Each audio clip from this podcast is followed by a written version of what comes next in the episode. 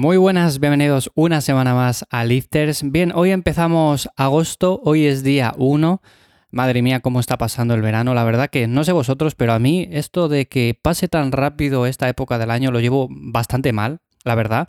Es una época que me encanta, no sé, el buen tiempo, el sol, hacer entrenamientos también al aire libre. Bueno, en definitiva, seguro que muchos de vosotros coincidís conmigo en que quizás sea la mejor época del año y que pase tan deprisa se lleva un poco mal. Pero bueno, como digo, estamos empezando todavía agosto, así que todavía queda bastante.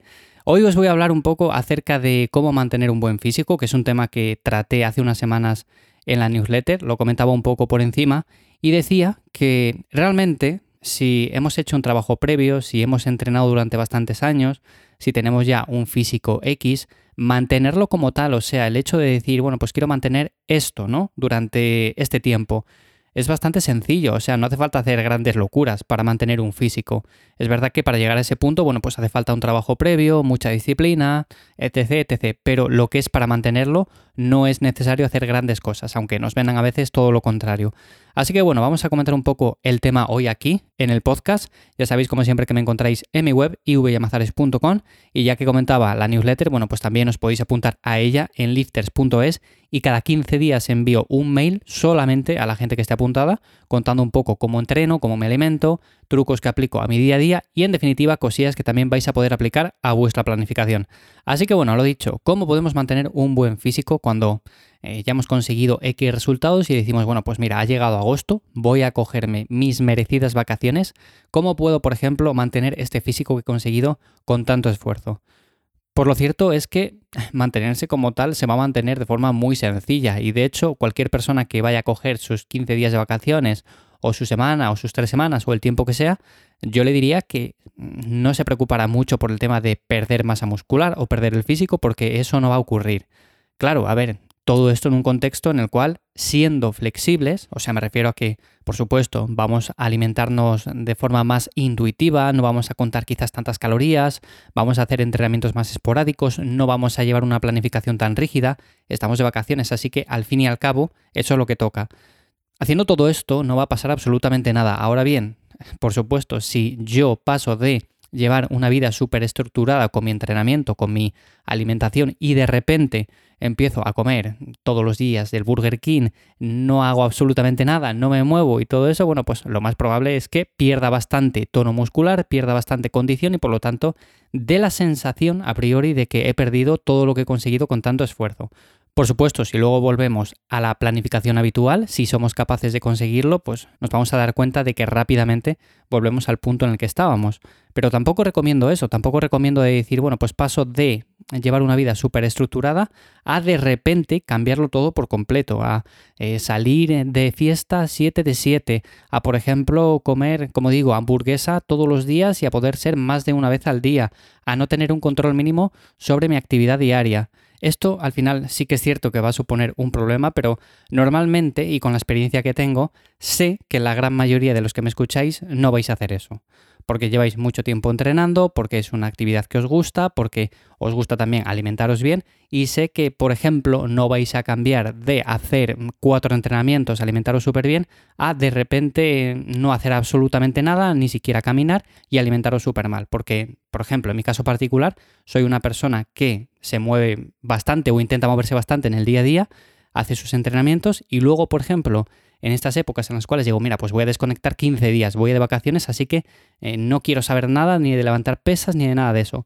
Al final, es verdad que me mantengo bastante activo, es verdad que de vez en cuando si me apetece entreno y si no, no pasa absolutamente nada, pero la alimentación la sigo llevando más o menos bien, aunque con ciertas licencias, por ejemplo, puedo comer un día en el Burger King sin ningún tipo de problema, puedo comer dentro de 2 días también en el McDonald's sin ningún tipo de problema.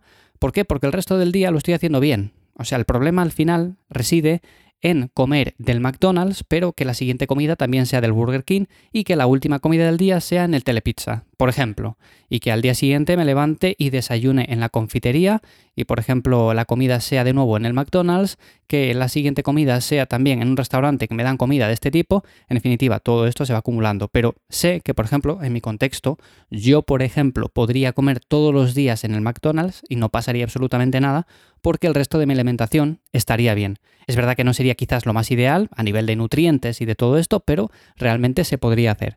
Así que si, por ejemplo, sois un poco más flexibles en el tema de la alimentación, coméis ciertos días alimentos que sabéis que quizás no sean los más nutritivos, pero que de todas maneras estáis haciéndolo y no pasa nada porque el resto del día estáis cumpliendo con la comida que toca, pues no va a pasar absolutamente nada. Y luego, en el tema de la actividad, simplemente con mantener una actividad mínima diaria, de moverse un poco, de pasear, de ir visitando cosas, ya sabéis, lo típico que hacemos, ¿no? Por ejemplo, cuando estamos de vacaciones, o de estar en la playa, de ir al agua, de, por ejemplo, hacer una ruta de senderismo. Cualquier cosa de estas al final también nos va a mantener activos y es al final de lo que se trata. O sea, no sencillamente de decir, bueno, pues mira, yo llevo entrenando todo el año con esta rutina, con esta dieta súper a rajatabla, y ahora lo que voy a hacer en 15 días de vacaciones es seguir exactamente igual, porque tengo esa sensación de que si lo dejo voy a perder lo que he ganado en todo este tiempo. Bueno, pues no va a pasar eso, o sea, no vas a perder nada, el músculo no es que se vaya a ir corriendo ni nada por el estilo. O sea, si hemos sido capaces de construir un estilo de vida, unos hábitos que sabemos que nos vienen bien, a los cuales estamos acostumbrados, es muy difícil que de la noche a la mañana cambiemos esos hábitos y de repente empecemos a hacer todas las cosas mal. Así que, por supuesto, el entrenamiento con un poco más de flexibilidad, haciendo ciertos entrenamientos esporádicos. Por ejemplo, nos vamos a la playa, tenemos un parque de estos de entrenamiento de calistenia cerca, bueno, pues podemos hacernos ahí unas dominadas, podemos hacer unas sentadillas, podemos hacer unas flexiones. Este tipo de entrenamientos improvisados que también vienen muy bien porque salimos un poco de la rutina habitual, ¿no? De lo típico de que marca el papel y qué es lo que tengo que hacer. Bueno, pues hacemos ese tipo de entrenamientos, damos un paseíto, comemos aquí, que nos apetece una hamburguesa, este tipo de cosas, ¿no? El resto del día vamos a comer cosas nutritivas, pero bueno, esa comida no influye absolutamente en nada y luego cuando pasen estas vacaciones, cuando pase este tiempo, pues vamos a poder retomar la rutina, la planificación habitual, mucho más frescos porque hemos descansado realmente y no hemos estado todo el rato pensando en, bueno, esta hamburguesa al final seguro que se va a acumular aquí en la tripa y luego voy a tener que hacer 2 semanas de déficit calórico. No, nada de eso. O sea, hay que ser consciente de que no vamos a perder la condición que hemos ganado entrenando durante tanto tiempo. Así que bueno, esa sería la idea principal. Si hemos conseguido cierto físico X, no lo vamos a perder. Y por otra parte, las personas que, por ejemplo, estén buscando todavía ese cambio físico, esa recomposición corporal y no lo hayan logrado, decirles que esto va de tiempo, esto requiere de disciplina y de paciencia. Evidentemente, no lo vamos a conseguir en 15 días, ni en un mes, ni en 12 semanas, aunque poco a poco, si vamos haciendo las cosas bien, iremos viendo cambios positivos y eso es lo realmente importante, que cuando pasen, por ejemplo, 12 meses, veamos el cambio que hemos conseguido y digamos, bueno, pues ahora sí, he visto un cambio que merece la pena. Eso es lo mejor. Así que bueno, simplemente comentar un poco este tema. Espero que estéis pasándolo bien en estas vacaciones, que estéis disfrutando del verano. Ahora, por ejemplo, en agosto sé que muchos empezáis las vacaciones, otros las habéis terminado. Bueno, no pasa absolutamente nada. Seguimos disfrutando del verano lo máximo posible. Y como siempre, nada, yo estaré aquí cada ciertos días comentando algunas cosas acerca de entrenamiento y alimentación. Así que si queréis que hable de algún tema, bueno, pues comentármelo a través de la web o si no me lo dejáis en redes sociales y en siguientes episodios seguimos hablando de ello. Nada más, nos escuchamos de nuevo por aquí en unos días. Que paséis buen día. Chao.